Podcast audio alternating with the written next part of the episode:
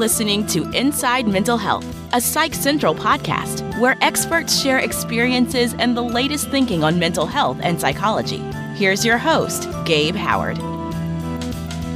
Hello, everyone, and welcome to this week's episode of Inside Mental Health, a Psych Central podcast. I'm your host, Gabe Howard, and I want to thank our sponsor, BetterHelp. You can get a week free just by visiting betterhelp.com slash psychcentral. Calling into the show today, we have Dr. Amy Green. Dr. Green is the Vice President of Research at the Trevor Project. In addition to leading the Trevor Project's annual national survey on LGBTQ youth mental health, her team publishes multiple research reports per year, plus monthly research briefs that help inform the work of the LGBTQ youth serving agencies and mental health organizations. Dr. Green, welcome to the show. Thanks so much for having me, Gabe. Great to be here. Since 1999, June has been set aside to celebrate and honor the experiences of the LGBTQ plus community. Since 2009, June has officially been called Pride Month, and I'm excited to welcome the Trevor Project to our show to help us understand the unique risk factors that members of the LGBTQ plus community face when it comes to suicidality. But before we dive into that, Dr. Green, can you tell our listeners what the Trevor Project does?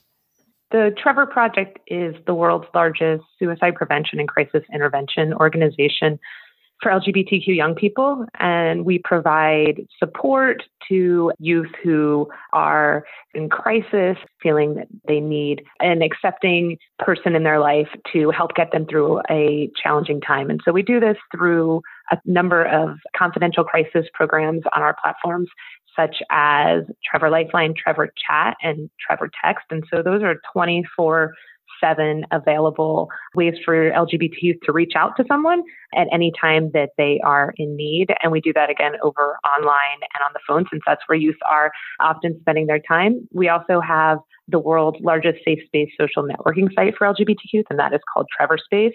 And we have innovative public education, advocacy, and research programs. This all works together as a, a united force to really better support LGBTQ youth. Now, it sounds like you're saying, and please correct me if I'm wrong, that the LGBTQ youth have a higher risk for suicide than the national average. Is that true? Yes, unfortunately, that is true. And it's something that folks suspected for a decent amount of time, uh, just out of anecdotes, stories, things that they knew, stories about bullying. And then more recently, so like in 2015, 17, 19, at the federal government level, a lot of data was collected and it actually showed that compared to straight and cisgender youth, so those who aren't LGBTQ, LGBTQ youth were at more than four times greater risk of attempting suicide in the past year. Let's go to high school youth, for example. Those who aren't LGBTQ, about 5% of them attempt suicide uh, in any given year. And that in itself is a really high number to think of. One in 20 youth in high school. When we get to LGBTQ youth, that number gets up above 20%. Youth suicide is unacceptable and preventable in the first place, but now we have a population who, unfortunately, is at much higher risk. Why are LGBTQ plus youth at a higher risk for suicide? Well, there's been a, a number of, of studies done over the years, and what it, it's really boiled down to is that there's not something inherent about being LGBTQ that increases risk for mental health challenges or considering or attempting suicide. Unfortunately, it's the way LGBTQ youth and LGBTQ people in general are treated by those who are close to them, like rejection from friends and family and other important people in their lives, by schools and bullying experiences that may be hostile to them, all the way up to, you know, on a societal level, experiences of discrimination, victimization, having policies that prevent them from having equal rights. That this is pretty cumulative and it adds up. And when we think about adolescence in general, it's a time where, where folks are seeking acceptance so much, just looking for people to accept them and to love them as they are and for LGBT youth, unfortunately, a, a lot of those youth face rejection, and that can be really painful. What are some of the key risk factors for LGBTQ plus youth suicide? Are there specific warning signs that differ from the general population? In terms of warning signs, I haven't seen too much research that talks about different warning signs for suicide, and they may be things like talking very specifically about not wanting to be there or making comments about, you know, people being better off if they were gone. things like giving away some of their possessions, really withdrawing from life, not caring as much anymore. I haven't seen too much that shows that that might differ. But the parts that get them to that point are often a bit different for LGBTQ youth. One of the, the most powerful uh, negative risk factors is rejection, um, particularly as it comes from people who are close to them, so their friends and family. That's something that fortunately most youth don't have to experience in terms of existing being who they are and your friends and family are usually the people who stand up for you and love you the most and having those be the folks who are saying you're wrong. I don't accept this. You can't be this way is, is really painful also, bullying is a problem for youth in general, but bullying takes on specific risk when it's related to aspects of a youth's identity, so related to their sexual orientation and gender identity, as well as experiences of discrimination.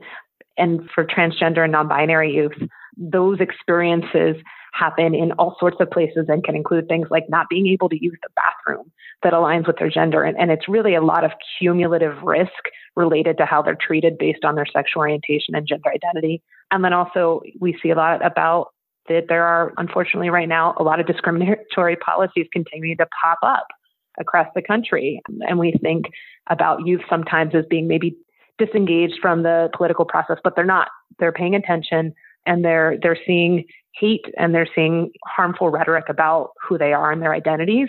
Those are all risk factors, and those are risk factors that are pretty specific to LGBTQ youth. So while the, the things to look out for in terms of if, if a youth might be at risk for attempting suicide look pretty similar, the things that get them there are actually different and pretty centered around their identity. Dr. Green, I know that you lead the research team for the Trevor Project, and the 2021 National Survey on LGBTQ plus youth mental health just came out. I know we, we can't read the entire thing on this podcast, but what are some of the key findings of that survey? Yeah, thanks for asking, Gabe. You know, this past year has been incredibly difficult uh, for so many uh, with everything that's happened, but we also know that LGBTQ youth face some unique challenges. And our 2021 survey was able to capture the experiences of nearly 35,000 of those between the ages of 13 and 24. This is our third year doing it. And so, one of the things that we're seeing is that we're not seeing large overall changes in terms of the percentage of LGBTQs who said they seriously considered suicide or attempted suicide in the past year. It was about 42% this year for those who seriously considered in the past 12 months, and our past years it's been around 40, so pretty close. In terms of suicide attempts, our overall rates in the past couple years have always been somewhere around 14 to 15%. So seeing some stability there, not seeing high increases necessarily related to what's happened in the past year with the COVID 19 pandemic. But one of the things that we did new this year is that when our overall report came out, we segmented not just by sexual orientation, gender identity, and age, but we, we really looked at that data on how it interplays between LGBTQ identities and youth race ethnicity. And that's where some of the, the findings really start to look more stark. So when I said that 14% overall attempted suicide in the past year, well, it was 12% of white youth. That's around or a little lower than we've seen in the past years. But for our LGBT youth of color, 31% for Native Indigenous youth, 21% for Black youth, 21% for youth who had more than one race ethnicity, 18% for Latinx youth, uh, and then Asian Pacific Islander were right around where white youth were at 12% but it's it's really important for us to think intersectionally and that's one of the things we've really focused on in our work because if we if we look overall the message could be oh yeah well maybe everybody's kind of doing okay in this covid-19 pandemic. It looks like not too much different from the previous year but when we really start breaking that out we see that there are youth who are struggling more and, and that really in our work ends up being lgbtq youth of color and lgbtq youth who are transgender and non-binary who also had much higher risk one, it's an unacceptable level in terms of considering and attempting suicide, but also that there are segments of the LGBTQ population um, who are struggling more. And that ends up paralleling the data that we see on risk factors. So we have data on discrimination experiences, on food insecurity in the past year, on whether or not they've experienced conversion therapy or someone trying to change their sexual orientation or gender identity. And these are experienced by those who are transgender and non binary and LGBT youth of color at higher rates. And so we're sort of directly seeing this interplay of some of these risk factors and having greater levels relating to suicide risk.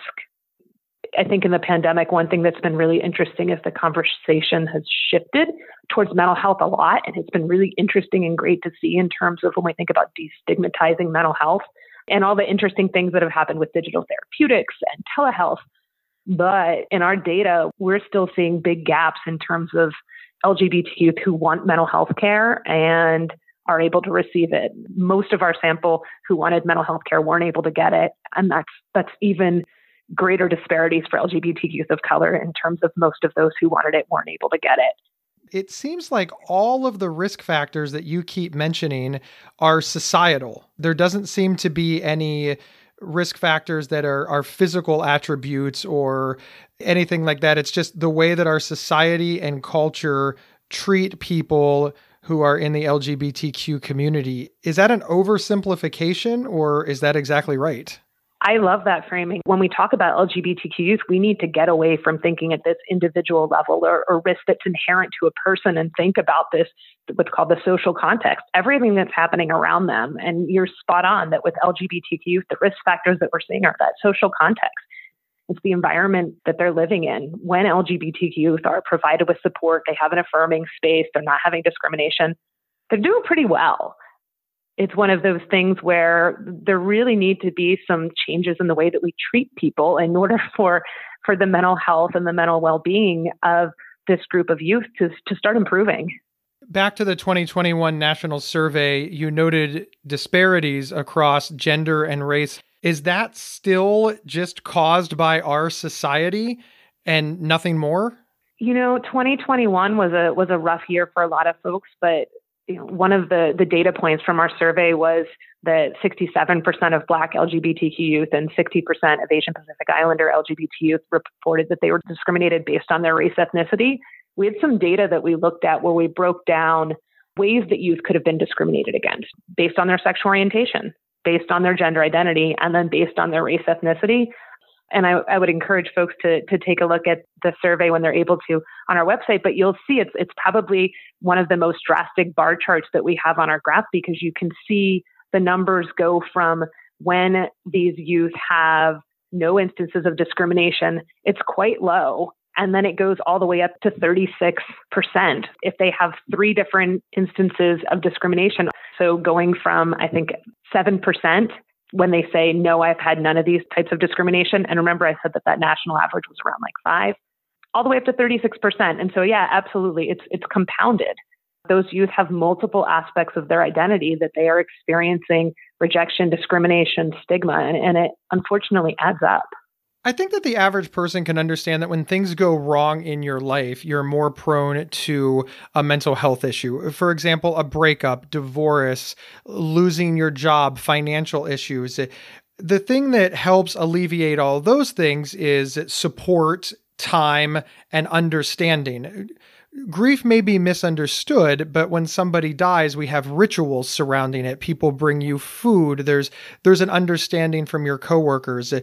Is it fair to say that it's sort of like that for the lgbtq community minus all of the understanding and the support? They're just I hate to use the word, it's just an onslaught of negativity that they can't escape from and that nobody seems to be looking to resolve. For some, so, and I, I think it's important when we talk about resilience, and, and you talked about resilience in adults. There are a lot of youth that we hear from in our surveys. We one of my favorite part of the survey, especially when I'm looking at some of the the harder to swallow data, is that we have this really rich qualitative data where we ask youth questions like what's helped them thrive in their life or what's helped them find joy in their life. And the responses are just overwhelmingly positive for some youth and, and for other youth they struggle with figuring out that answer. And, you know, we've made a lot of progress in the past couple of decades for LGBTQ rights. So there are a lot of youth where they're in supportive environments. And so there's some youth for whom this is not a day-to-day struggle for them. It's celebration. It's it's you know we talk about pride. They are proud of their identity. They have a rich community of LGBTQ friends, of friends who are not members of the LGBTQ community who support them.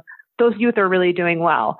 But we also have some youth who, as you described, where it's hard when we talk about suicide risk. We often talk about hopelessness and inability to to look towards a brighter future. So for those youth, yeah, it can feel sometimes like there's there's an onslaught of negative news, particularly if they're then in a home or school environment where they're not supportive and, and that hopelessness is another risk factor for for depression and suicide unfortunately. We'll be right back after a word from our sponsors. Is there something interfering with your happiness or preventing you from achieving your goals? I know managing my mental health and a busy recording schedule seemed impossible until I found BetterHelp Online Therapy. They can match you with your own licensed professional therapist in under 48 hours. Just visit betterhelp.com slash psychcentral to save 10% and get a week free. That's betterhelp.com slash psychcentral. Join the over 1 million people who have taken charge of their mental health. Hey everyone, my name is Rachel Star Withers, and I live with schizophrenia. I'm also the host of Inside Schizophrenia, a podcast that dives deep into all things schizophrenia, featuring personal experiences and experts to help you better understand and navigate schizophrenia. Inside Schizophrenia is a Psych Central and Healthline Media podcast, and we're available right now on your favorite podcast player. Check us out. And we're back discussing the Trevor Project's 2021 National Survey on LGBTQ plus youth mental health with Dr. Amy Green. Now, I know that the reason that the Trevor Project does the national survey on LGBTQ plus youth mental health is not just to give us a whole bunch of negative information. It's to help find solutions. Yes, it's actually one of my favorite parts to talk about in our survey, which is that a lot of times when we talk about LGBT youth and suicide, because it's such a strong public health problem that we have to solve, we think of LGBTQ youth as all being at risk for suicide. And well, you know, maybe as a society, there's always that sort of inherent risk in anyone. The majority of LGBTQ youth are not attempting suicide each year.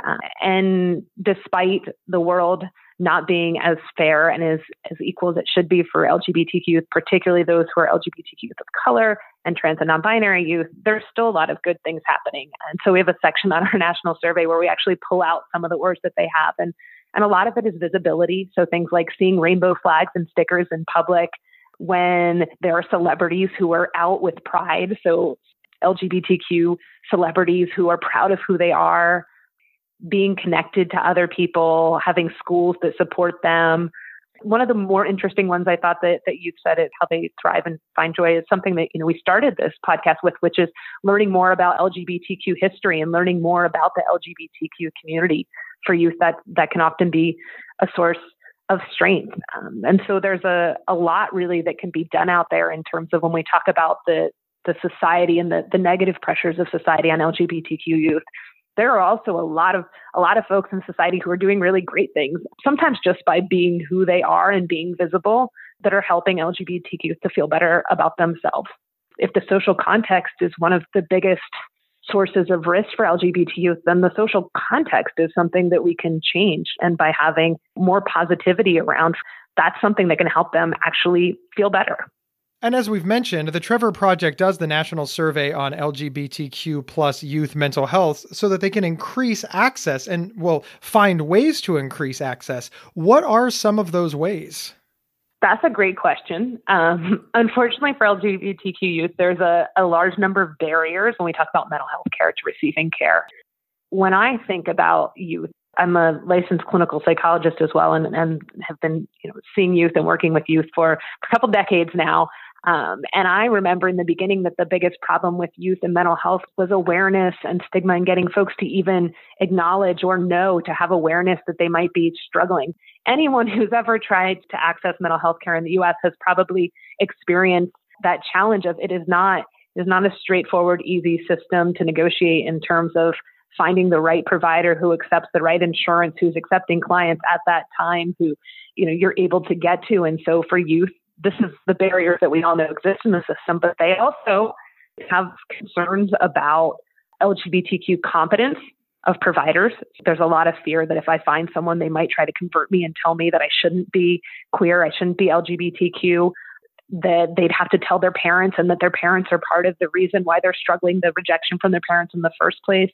Part of it is getting the data out so that folks know what the barriers are, but also, you know, Trevor has a, a public education team, and a, a big part of that is providing training for folks in how to understand LGBTQ identities, how to support LGBTQ youth. And I think that's really important because I believe that there are a lot of well intentioned mental health care providers out there who would love to be able to support these youth, but who may not have that knowledge and, and who may accidentally say something that is hurtful and harmful, um, or who may, you know, unknowingly think that they're helping, but but really provide further discrimination to those youth. And so that's a big part of it in terms of increasing their access is making sure that that we increase the pool of folks who are able to serve them. And, you know, that includes both the knowledge, but also providers finding ways to let youth know that that they are accepting and supportive of those who are LGBTQ, and that can include you know safe spaces, rainbow stickers, ensuring that you know their materials and their website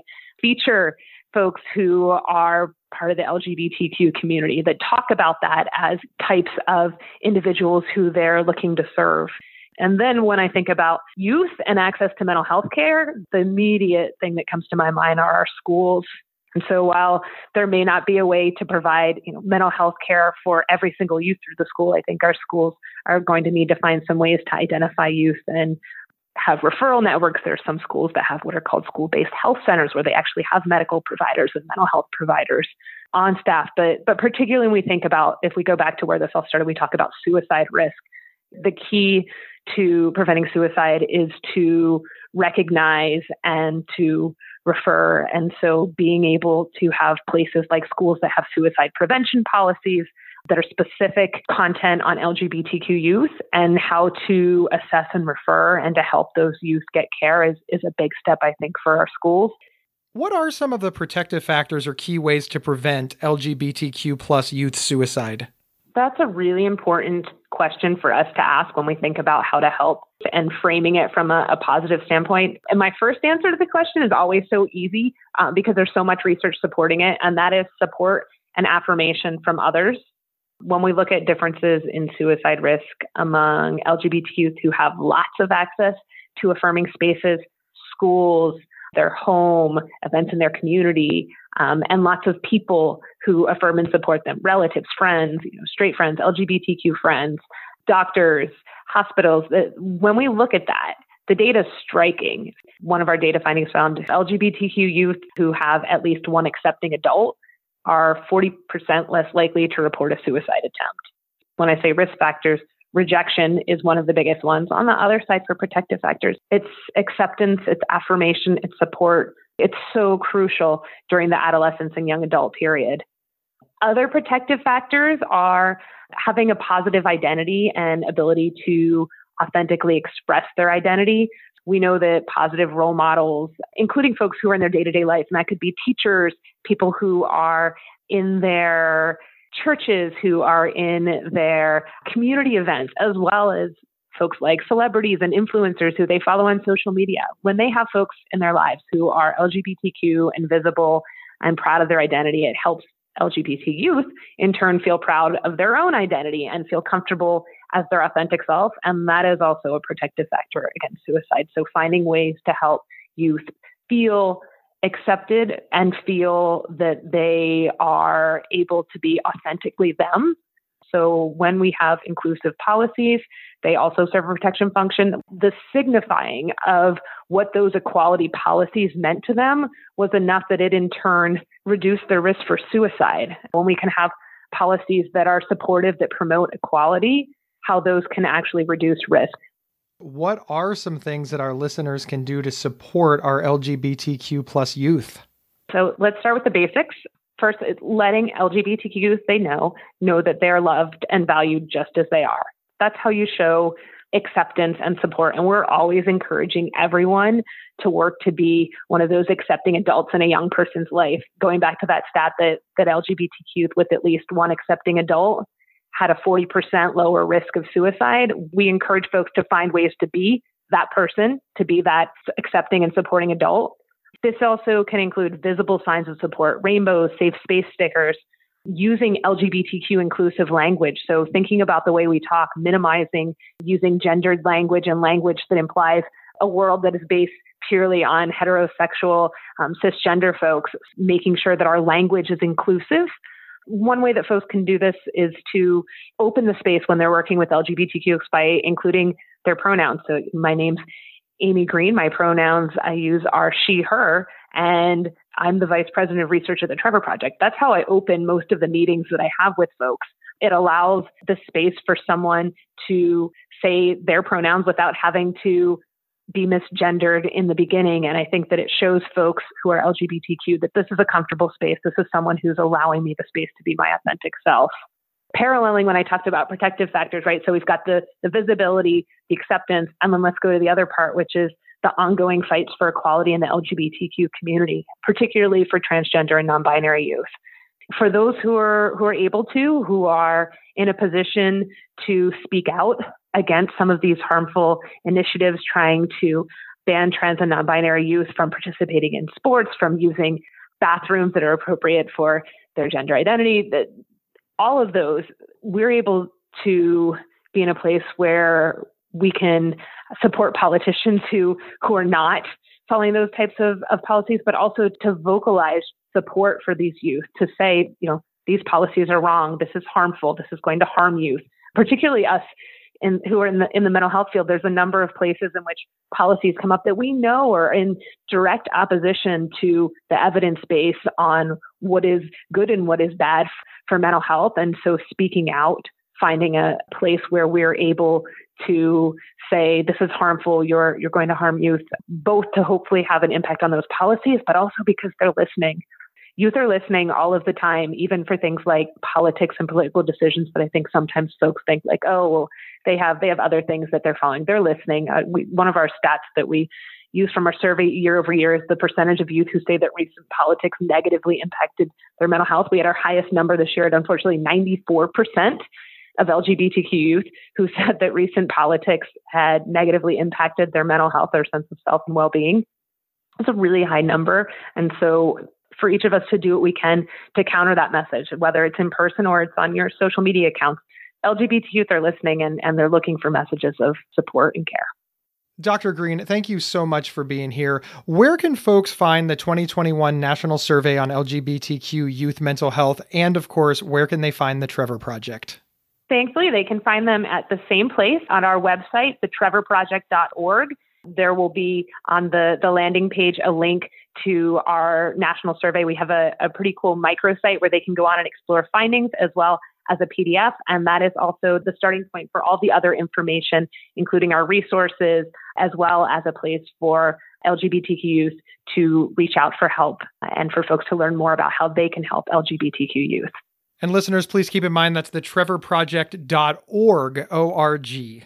Thank you to all of our listeners for being here. My name is Gabe Howard, and I'm the author of Mental Illness is an Asshole and Other Observations, as well as a nationally recognized public speaker who would love to be at your next event. You can grab a signed copy of my book with free swag or learn more about me just by heading over to gabehoward.com. Wherever you downloaded this podcast, please follow or subscribe to the show. It's absolutely free.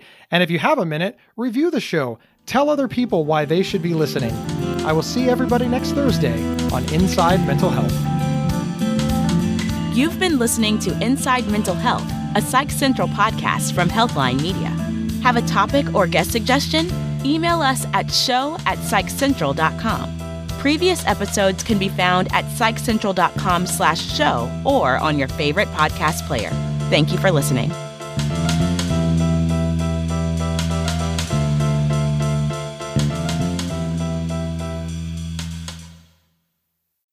There are few words more misunderstood and misused than OCD.